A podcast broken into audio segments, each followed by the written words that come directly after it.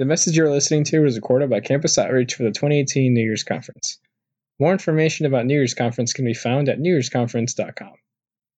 Um, the, the first thing we're going to do really is I'm going to just draw your attention to my sweet wife who's down here on the floor serving us on the PowerPoint. Please give it up for her. Very nice. We, we had some kind of power, uh, some power struggles with the cords, and so um, that's kind of what ended up happening. So, how many of you guys liked uh, D.A. Horton's talks this morning? They were helpful to you? Raise your hand. Yeah. Do you, do you like him enough to hear him all over again? You know what I mean? Like if I just kind of read his notes right now, will that be fine with you guys? So it's really going to be a lot like that in some sense. As we, he really just said so many helpful things, and they're very similar to the things that I'm going to say during this time. But there really is going to be a very unique uh, piece to what we're going to talk about. There's a reality that, yeah, come on in, man.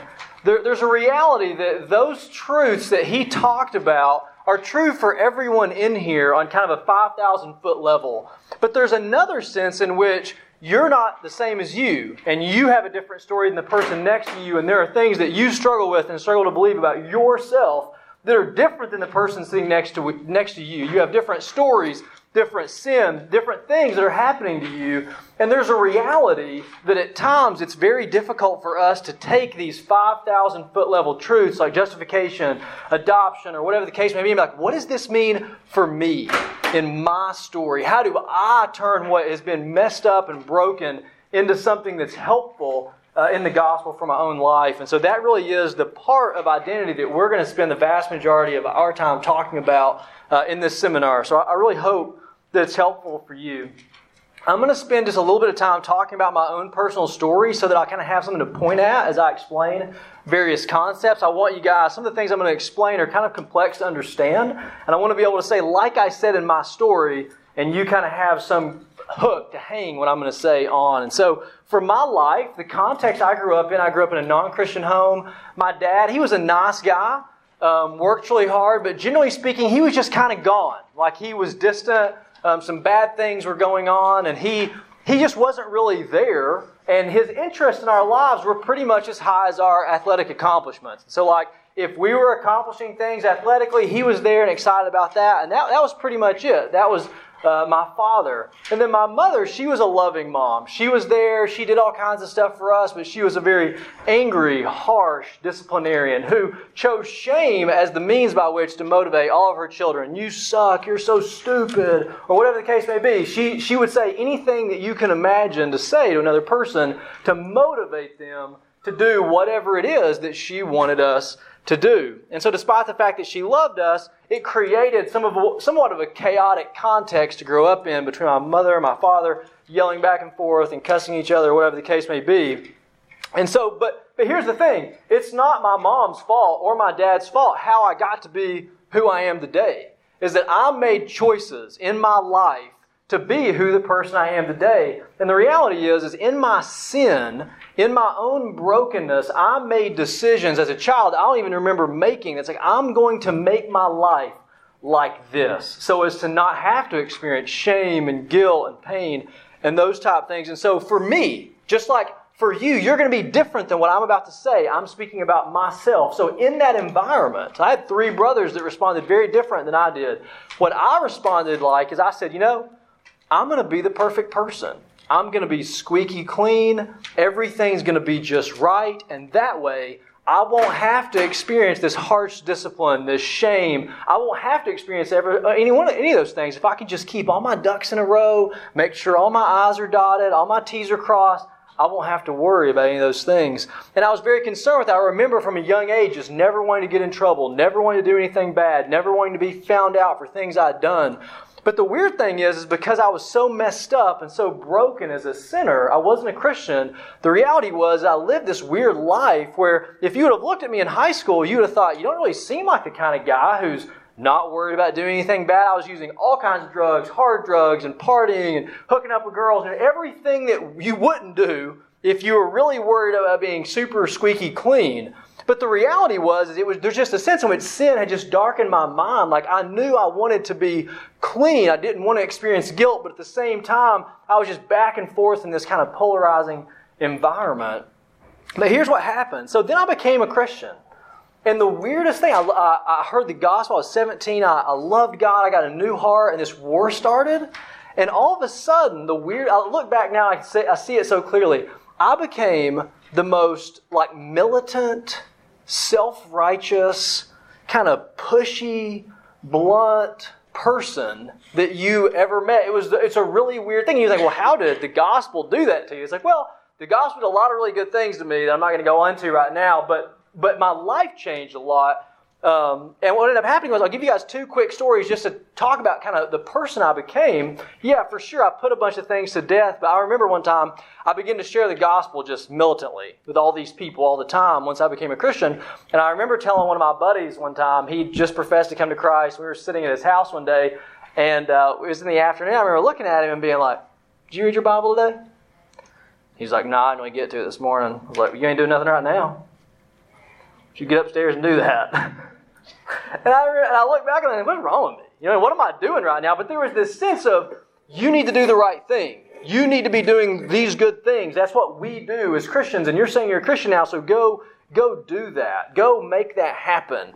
I remember a time, a couple years later, I was the kind of person, the identity that I'd created for myself was I don't ever miss devotions. I always meet with God. I always pray. I would never miss that. I'm that kind of person.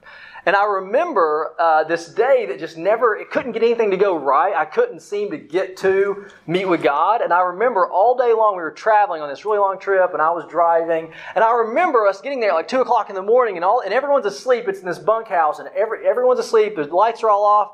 And I remember being like, what am I going to do? And I remember like opening up my flip phone. You didn't have smartphones then and like pointing it at my Bible and just trying to like see a couple verses so I could read them and be like, I, I did. I met with God today. I read my Bible today. Just that kind of just, I, I have this streak going. I have a, this person that I am, and I can't let this go. I can't fail. I can't lose in these various arenas. And so I love God, but I was also angry and self righteous and all those type things. But what God did is he was very gracious to me in allowing what I would consider to be some very divine mishaps to come into my life. And so, not long after coming to Christ, um, I found myself in this situation with my ex girlfriend, um, and on multiple occasions we were immoral sexually over and over again.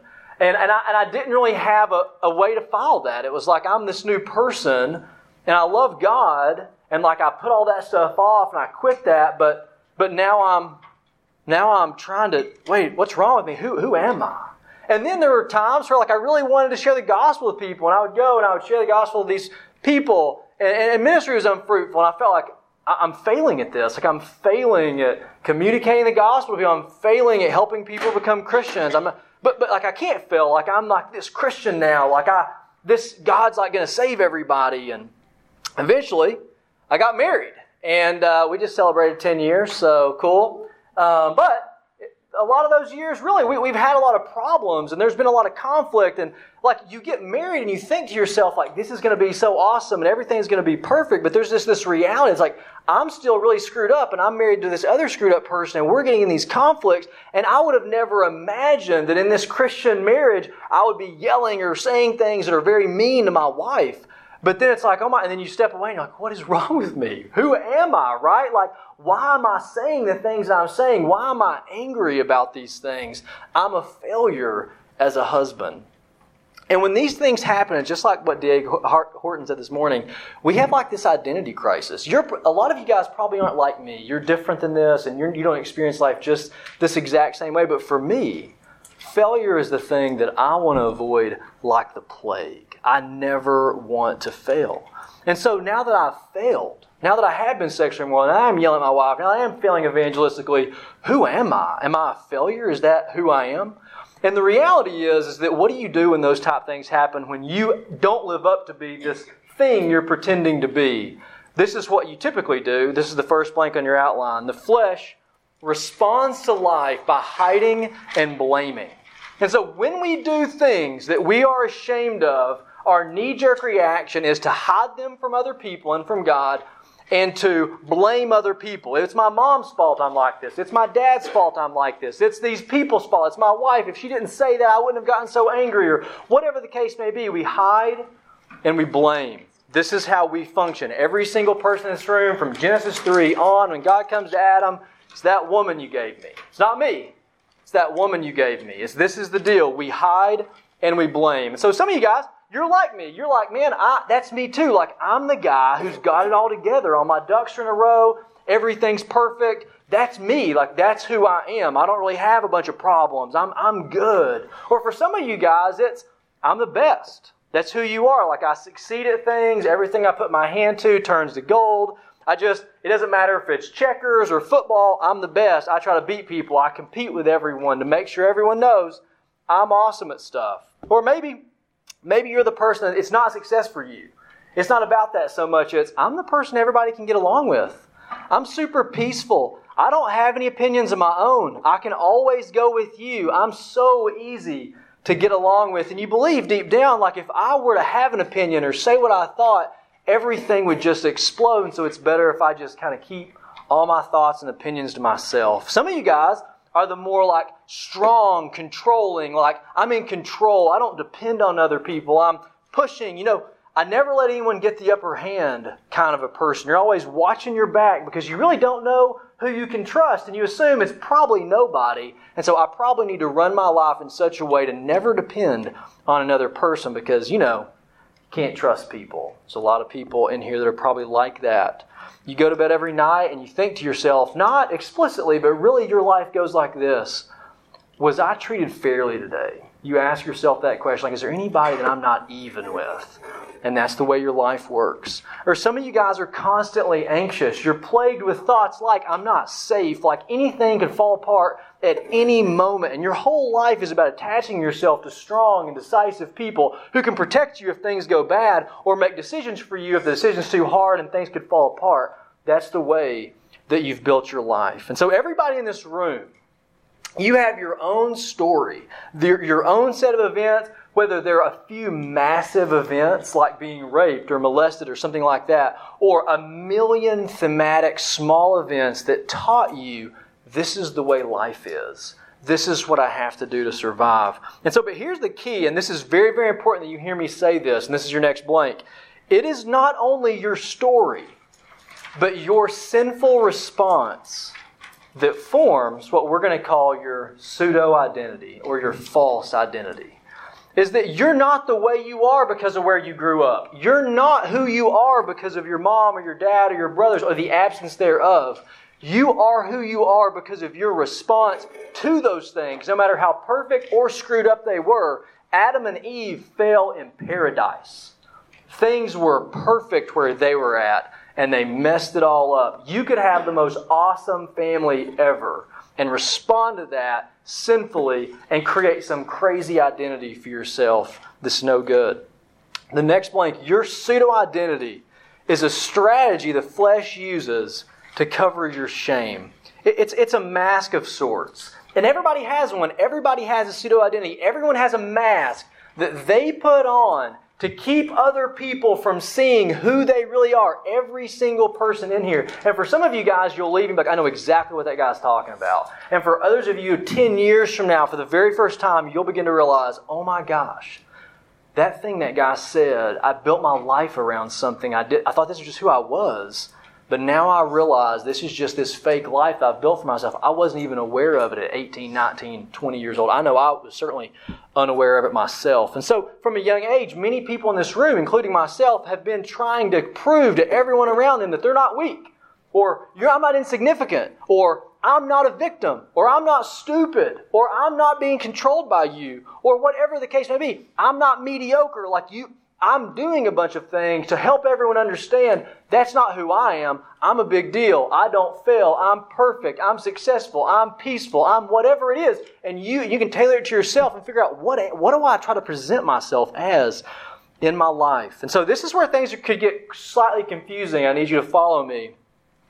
Every one of you guys have unique stories, unique catastrophic events that happened, or like I said, a thousand little events. And if you could zoom out and look at that one event or those thousand events and say, what, what's kind of the message here? Like, what's really, when you hear this, kind of what's the moral of the story?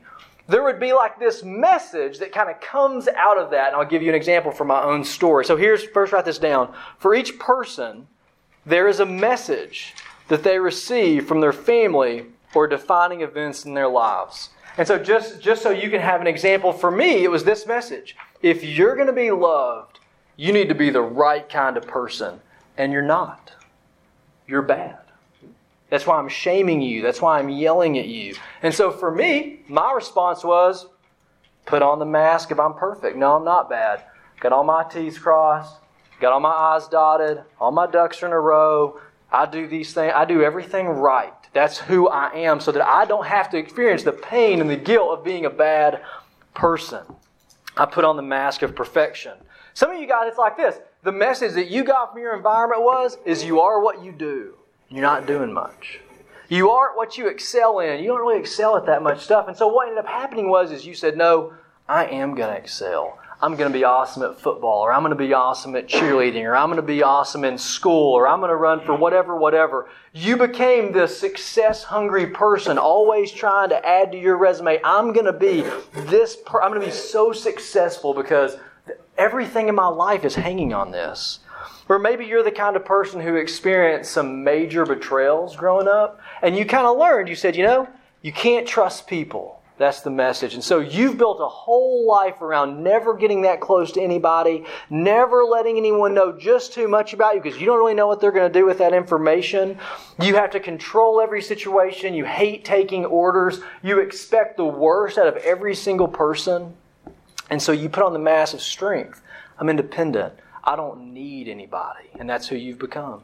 For other people, maybe you heard the message, you're a burden. Maybe you grew up in a, in a family that you were born out of wedlock or there were financial struggles and you were just another mouth to feed. And the, the kind of the message you got all growing up was kind of like, man, you're just a burden. Like you're just someone else we've kind of got to keep alive. And so what you did was you said, man, I can't be that. And so I'm going to put on the mask if I have no needs and I'm super helpful. I'll do all kinds of stuff. I'll serve you like crazy. I'll do anything you want me to do. I, you want me here, right? Like I'm, I'm helpful around here, right? Like isn't it, isn't it nice to have me around? And so you, you, you, you put on that mask. This is on your outline. Each person was create, has created their pseudo identity to avoid the pain of being weak, dependent, or guilty, or shameful, We've all built these identities and we live our lives in such a way because we don't want to experience pain. We don't want to experience suffering. We don't want to experience guilt or shame or betrayal. And so it's easier to live our lives this way so that we don't have to experience any of these things. We've just built a life for ourselves. And for most of you in here, this is probably going to blow your mind, but you believe, no, this is just who I am. And the quicker you believe me that it's not, no, it's really not who you are. It's who you've made yourself to be so as to not have to experience suffering and pain and weakness or betrayal or a million other things that you can figure out. You really aren't who you think you are in so many ways. But, but the problem is with pseudo identities is they don't work. They really don't work. Over time, they fail. Why? Because if I put on the perfect the mask of I'm perfect, how long can I keep that up before I fail and have to come to terms with the fact that I'm not perfect. How long can you put on the mask of I'm successful before you aren't successful or something, or you get second place or third place and you're exposed as you're not the best at this? You didn't win first prize. Now who are you? Because you're not the best.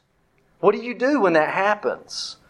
Or whatever the case may be, where you're trying to be super peaceful, and all of a sudden everything blows up about something you say. It's like, no, I'm, I'm like the person everybody can get along with. How am I having relational problems? I can't have relational problems. Everyone can get along with me. That's who I am. The reality is, is you're broken and the world's broken. And whatever mask you put on to try to protect yourself from the brokenness of the world will eventually fall apart. It will fail you. These pseudo identities do not work.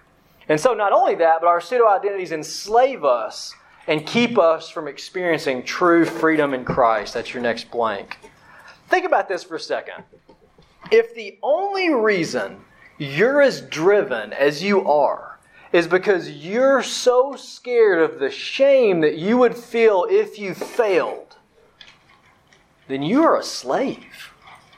You can't fail. You're not free to fail. You can't look at it and laugh and say, yeah, that's what happened because I have to succeed. I must be a certain kind of person. If the only reason you're as independent as you are is that you don't want to depend on other people because you're so scared that they're going to turn their back on you and betray you, then you're a slave in a very interdependent reality where you have to rely on other people. There's no way for you to get married. There's no way for you to have a family that's that is anything close to functional and be so independent. Or maybe it's the only re- if the only reason you're so peaceful, you're such a great friend to everybody is because you're scared that if you actually got involved and gave your opinion about something, you just make matters worse, then you're a slave. You're really not a peaceable person. You're just a person who keeps the peace because you're scared of what would happen if you said something contrary to someone else in the room. That's really not being peaceful. That's putting on a pseudo identity that you're hoping is going to save you from conflict. But here's the worst thing about all this is we can't really love other people well if our life is ultimately about protecting ourselves from shame and guilt and pain. We, we just, how are you going to love other people? Like, let's say I'm the person that gets along with everybody. How am I really going to love you if I can't say something hard to you? Because I have to keep the peace. I can't love you. How am I really going to be a, uh, how am I really going to enjoy God's Word when the only reason I'm really meeting with God is so I can keep my streak up? How is that really going to work out? We, we not, we're not, the call of the Christian life is to love other people. But, but I can't love you if all I'm really doing is protecting myself. Some of you in here, you're servants. Like you just love to serve. Like I just, I, I just, I'll do anything for anybody. And some of that's awesome. Praise God. I'm sure the Spirit's at work and you do a lot of those things for those reasons. But for some of you, or for part of you, these people that are servants. The reality is, is that you so badly don't want to be a burden. You just want to, I want you to say you're helpful. I really want you around. How can you really be serving other people if the hope is, I just want to present myself as a person that you would like to have around? I don't want to hear the title, you're a burden. And so I fight super hard to make myself the kind of person that people want to be.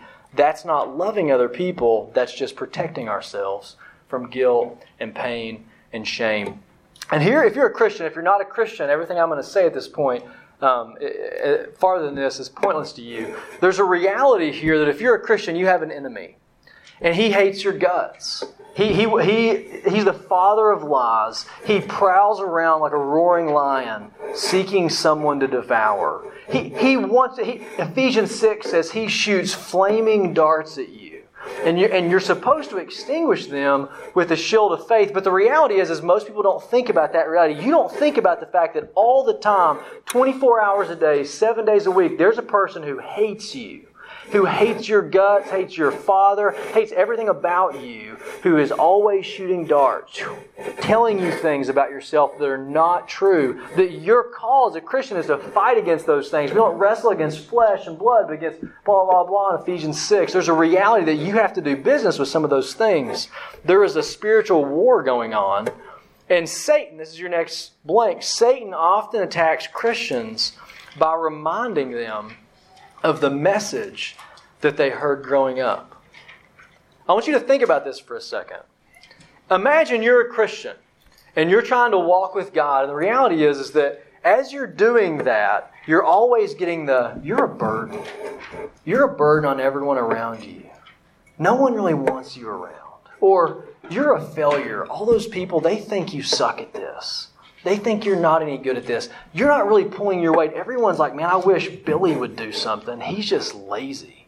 Or, man, that guy, he's never going to amount to anything. Or, man, you just you're just mediocre. Like you're not as good as most people at this type of thing. You're just always getting stuff like that. It could be one of a million things. Whatever you can you can think about. I'm gonna give you guys a workshop later that I think will help you guys um, with some of this stuff. But you're always getting that. Why would Satan always be wanting to fill your mind with things like that? So that you would do what you've always done. So that you would say, no, I am good. I, I'm not a burden. Like I, am going to serve people like crazy. I'm to I'm to watch my back. I, people aren't going to get the best of me. I'm going to go back to just being this autonomous person. I don't go to God. I don't depend on Christ. I don't receive my identity in Christ. I just say, I can do this. I've been doing this for 18 years. I can put a face on. I can hide my sin. I can blame other people. Satan wants you to function in the flesh. He doesn't, he wants you to serve other people. He wants you to read the Bible, to share the gospel, to do all these things so that you can protect yourself or prove something to other people around you. But He doesn't want you to be free. He doesn't want you to know who you really are so that you can actually love God and love other people. And so you have to be cognizant of the reality that these messages are coming. And so, what, what do you do, right? So, if you believe me that you have a story, you have events in your life, that there was a message that you got and you said, man, I'm to I'm to form a pseudo identity. This isn't to be true about me. I'm to be this kind of person. If you believe me, then what do you do now? Like, what do you do with this information? How do you overcome this reality in your life? Well, the first thing everybody in here has got to do is you've got to attempt to discern your story. Okay? There's a reality. I can't do this. I, there's no way to give this talk in 30 minutes for every single person in the room. There's a reality that you just got to take time to figure out one of the events. Sorry, go to the next one more. Right there. Oh, nope. Never mind. Go back. I messed this up. The next blank is we attempt to discern our story, whether that's up there or not. So, um, and so what happens is, is you try to discern your story. You try to figure out what are the who am I trying to present myself to be and why am I trying to present myself to be those things? Why am I trying to act like this is who I am when this isn't really who I am?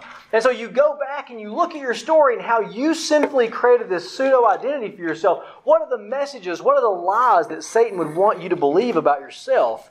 And then you have to begin to sort out lies from truth. And this is actually extremely difficult and takes a whole lot of practice because if you're a Christian here, the reality is this is you have two things that are true of you.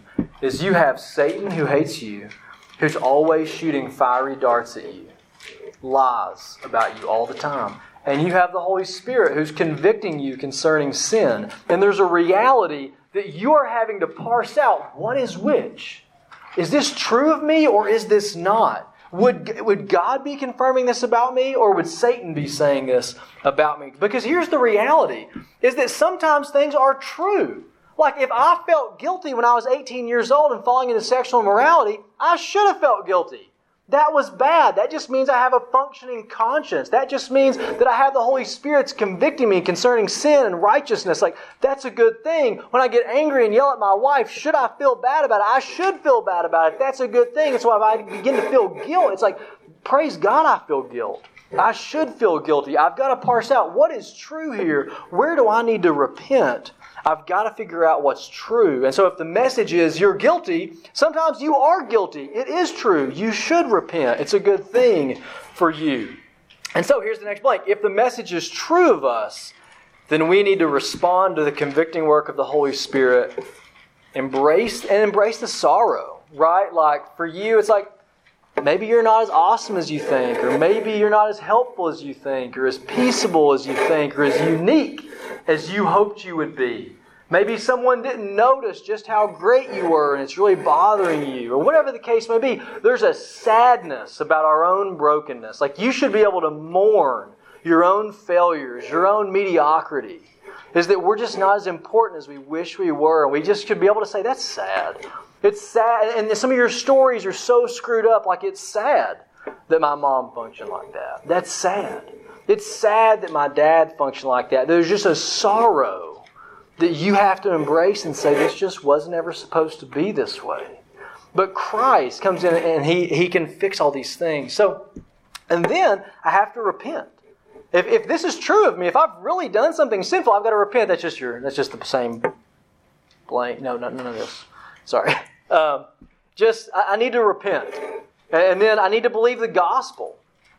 And so what happens is, is the, the last thing is, is I, once I repent, for me, and again, this is for me, and some of you in here are like me, in that your story is the same, you try to be the same things I try to be. Once I've repented, the things I need to hear are very simple. I need to hear Romans 8 1 tell me that I'm in Christ and there's no condemnation for me anymore. I need to hear 1 John 2 tell me that if anyone has sin, I have an advocate with the Father, Jesus Christ the righteous, and He's the propitiation for my sins. Like it's just helpful for me to hear that. I need to hear Romans 5 8 tell me that God showed His love for me in that while I was still a sinner, Christ died for me so that I can, okay, I was a failure and still Christ died for me. I need to hear Romans 4 tell me that God justifies the ungodly. That He takes guilty sinners and He justifies them. He looks at them and says, You are righteous, you are loved, not because of anything you've done, despite all your weakness, despite all your failure. I love you. You are righteous in my sight. And so, what does this do? So, the, the next blank there is then I need to embrace my true identity in Christ instead of my pseudo identity. There's a reality that I'm, I'm justified. I'm not guilty, even though I was sexually immoral, even though I was angry and yelled, even though I did all these different things, even though I'm doing them. Like, God is not angry with me. There is no, there is no condemnation for me. I don't have to hide anything. I don't have to blame anybody else. I don't have to go back in the courtroom and explain myself. I get up on the stand. I'm like, listen, let me explain why I did that. And no one's in there. Court's adjourned. It's already over and done with. God has already declared me not guilty. And to put back on my pseudo identity and be like, no, I'm going to show everybody I am perfect. I am good. I am right. That's foolishness. You're free. Court is adjourned. But what if the message is a lie? What if, and this is where things begin to get really complex, what if you have this nagging, that's on there, what if what if the message is a lie is your next blank? So, what if you have this nagging kind of in the back of your mind? You need to watch your back. That person's going to take advantage of you. Or, you know, you're just not working hard enough. You're lazy. No, no one wants you around. Everyone wishes you weren't here. Or, Everything could fall apart any second. Don't get too comfortable here. This is all going to fall apart. Someone's going to ruin this for everybody. You're, you're helpless, or any number of other lies that are kind of coming into your mind. What do you do with those? Like, how do you make sense of those type things? And the first thing I would say is, is it's hard to tell if it's true or not. It's hard to know what's true and what's false. There's a reality, okay? There, there's a step people skip when they begin to think about their identity and, and discerning lies from truth. Imagine for a second you're the person that you're here, you, and the message is like, I just feel like no one wants me around. That's what I feel like. I feel like people just wish I wasn't here. People deal with this kind of thing all the time. The truth is, is maybe people don't want you around. And that's, that's sad. That's, that's, that's reality, though. That's a sad thing that there are people possibly that they don't, they don't want you around. Maybe because of things that you do. Maybe you're really selfish. Maybe you talk about yourself all the time. Maybe you brag about yourself all the time. Maybe you never ask anybody any questions and people just kind of wish, man, like, I just don't really enjoy being around this person. You have the resources in Christ to embrace the sorrow of maybe people don't like me. That's a reality but what most people do is they just quick to be like, I'm gonna, I'm gonna just gonna tell people more things about myself that they're gonna make me like me. You're just gonna put on this pseudo identity, and I'm gonna try to earn it, and that never works either. And so, what would you do if you were a Christian and that came into your world? What would you do? What I would do is, if you're not sure if it's a lie, embrace the sorrow that there could be some truth in it. That's your next blank. There could be some truth in this. I don't really know where, where lies end and truth starts, Maybe I am selfish. Maybe I am annoying. Who really knows? Then embrace the gospel of your true identity in Christ. Think about it like this let's say Janelle. She's pretty annoying. Um, let's say her for an example. Janelle, Janelle's like the opposite of annoying. Um, but for Janelle, let's say she's the most annoying person in the world. She doesn't even know it. She doesn't understand just how annoying she is, no one wants her around. There's some things that are true about her in Christ. Ephesians 1 3 through 6 says, God chose Janelle before the foundation of the world. She didn't get chosen for like some fifth grade dodgeball team. The God of the universe chose her before the foundation of the world to be her, his child. 1 Corinthians 12 says Janelle has spiritual gifts that God has given her through the Spirit, such that if she is absent from the body of Christ, the body of Christ can't function as well without her present. There's, a, there's one another's all over the New Testament things that we do to one another in the church. And if Janelle isn't present doing that, she is abdicating her responsibility. There are people that will not be warned, rebuked, encouraged, served, etc. if Janelle is not present. 1 Corinthians 7 is clear that every person, including Janelle, has a unique placement in this world with a unique calling on their life with certain gifts, certain placements. What Janelle could never do is say, I guess people don't want me around, I'm just going to roll. She can't do that because of everything that is true of her in Christ. And so, what does she have the resources to do that almost nobody can do? Is if all those things are true of me, and I feel like people don't want me around, I've got to get the facts straight because I've got to be around. I've got to roll around here. I've got gifts. I've got a spirit. I, am a part of this. I'm a functioning member of the body of Christ. And so, what does Janelle do? She goes and does this. She goes to people and she says, Hey, I'm not the perfect kind of person. I know that. I've embraced that sorrow.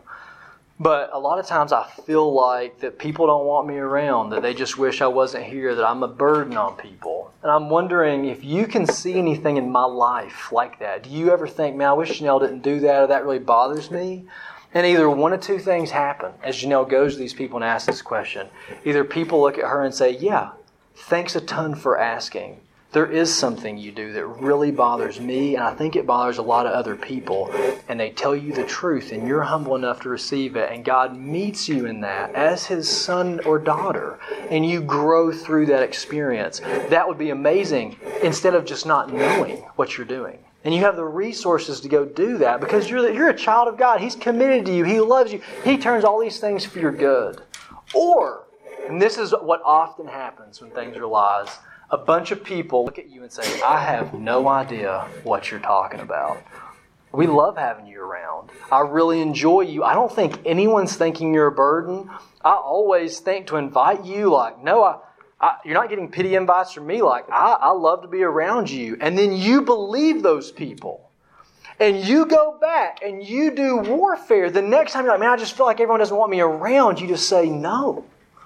That's a lie. I'm not going to live my life. I'm not going to put on some pseudo identity and go become a person people would want around so that people will want me around. I'm not going to go do that. I'm just going to renounce lies. That's a lie, Father.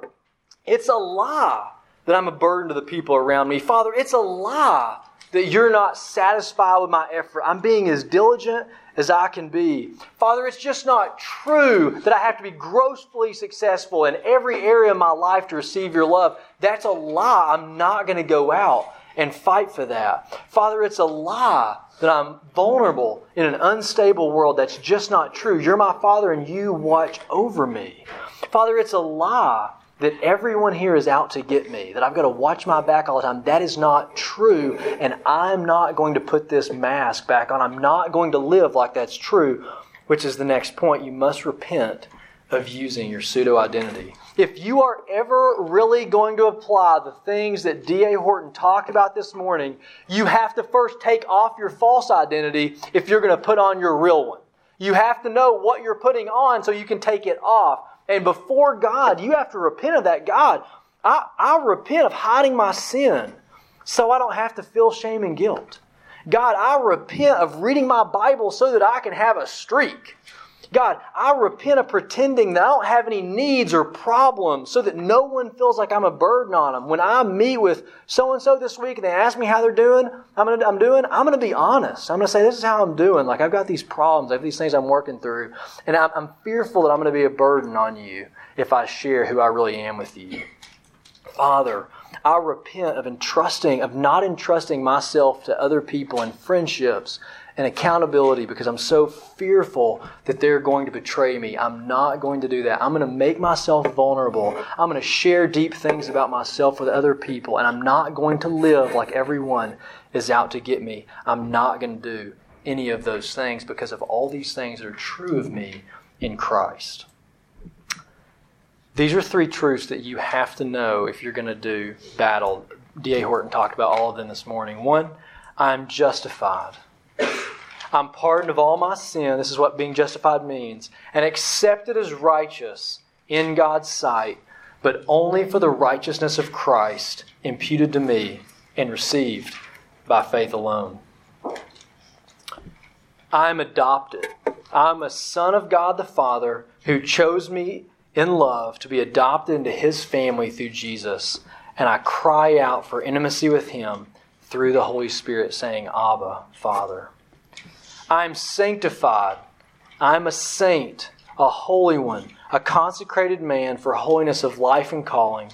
I am anointed with the Holy Spirit and gifted with spiritual gifts of love and power and effective service in all life and every relationship. Those three truths and those verses that I've given you is like a starter kit. To, and you have to figure it out. You have to do the work. Like if you came to this this seminar for like the fix my identity talk, you obviously didn't get it. What you got is a map. And what you need to do is take the map and go down the road and figure out a bunch of things about yourself. And, and then figure out who am I? What is my pseudo identity? What truths do I need to apply to my particular situation so as to free me in Christ? And so here's the thing. This is what this is very practical what I'm going to give you to do. I'm going to hand out a workshop in a second. On one side of it, there's going to be a grid. It's a starter kit. It will help you begin to think what how am I presenting myself? What is my pseudo identity? And it will give you some ideas about what it could be. What are some potential examples of that? The second thing you're going to do is on the other side of the workshop, there's a bunch of questions. And if you will spend time trying to answer those questions, sharing your story with other people that you respect, people who are, uh, you feel like, man, I feel safe explaining this to you, and you can give me feedback, you will get thoughts on your life, and you begin to understand why it is that you function the way you do. I would fill that out. But the last thing I would do, if you don't do anything else I say, every person, every day when I wake up, maybe not every day, I'm not perfect, a lot of days, I wake up and I set my alarm, I set my timer for five minutes or 10 minutes. And I just sit there. And I just, I'm just letting thoughts come in my mind, just trying to figure out, like, is there any darts, right? Fiery darts from Satan that are in me right now that I need to pull out and say, that's not true. I just put your phone away and just sit. I begin to think thoughts like, this person, they're disappointed in me. Like, they think I'm doing something, they think I'm doing this. They think I shouldn't have said that. And I sat there, and these the thoughts will just come if you sit in silence. Almost no one ever does this. Want to sit, you don't ever want to sit in silence, but it's good. You sit there, and all these thoughts will just start coming. Anxieties, things you're scared of, things you don't want to be true, things you're worried about happening that day, why you're worried about it, what you think could happen, and you have to sit there and parse out. That is not true. I don't know that that's what's going to happen. That is true. I was rude. And I sensed from that person that they were disrespected by what I said. And that's true about me. I need to repent. I need to go to that person and ask them to forgive me. I need to apologize. That's true. I've got to go. To, and I sit there and I parse that stuff out. And, I, and, and then I take the things that are true about me and I renounce lies and I repent and I just say, this is, this is not true anymore. I'm justified. I'm righteous. I'm going to go and I'm going to confess these things. And the things that aren't true, just say, man, this is not true. I'm not going to live in light of this today. I'm not going to put on my mask. I'm not going to explain myself a million times today to a thousand different people so that they know that I have some rationale for why I it is. I don't have to do any of that. I'm not going to the courtroom today. I'm not going to put back on a pseudo identity. I'm not doing any of that. You have to take time every single day in silence to do spiritual warfare, Ephesians 6 stuff, believe the gospel, putting on your identity in Christ. And I would highly suggest if you're if you're if you're listening to this, you think I'm really interested. There's a book called Embracing Your Identity in Christ by Bob Smart. He's the pastor of our church. That is amazing. And I would really recommend it. Every, almost everything I've said is taken from him through our interactions or this book. He is extremely, extremely, extremely helpful counselor. And so, anyways, I'm going to hand these out to you guys as you guys leave. And I think if you're going to the gender seminar, then you probably need to go. Um, but if not, feel free to sit here, do whatever you need to do. So, thanks a ton for coming. Thank you for listening to this message from Campus Outreach. Feel free to make copies of this message to give to others, but please do not charge for these copies or alter the content in any way without written permission from Campus Outreach. For more information, we invite you to visit us online at newyearsconference.com.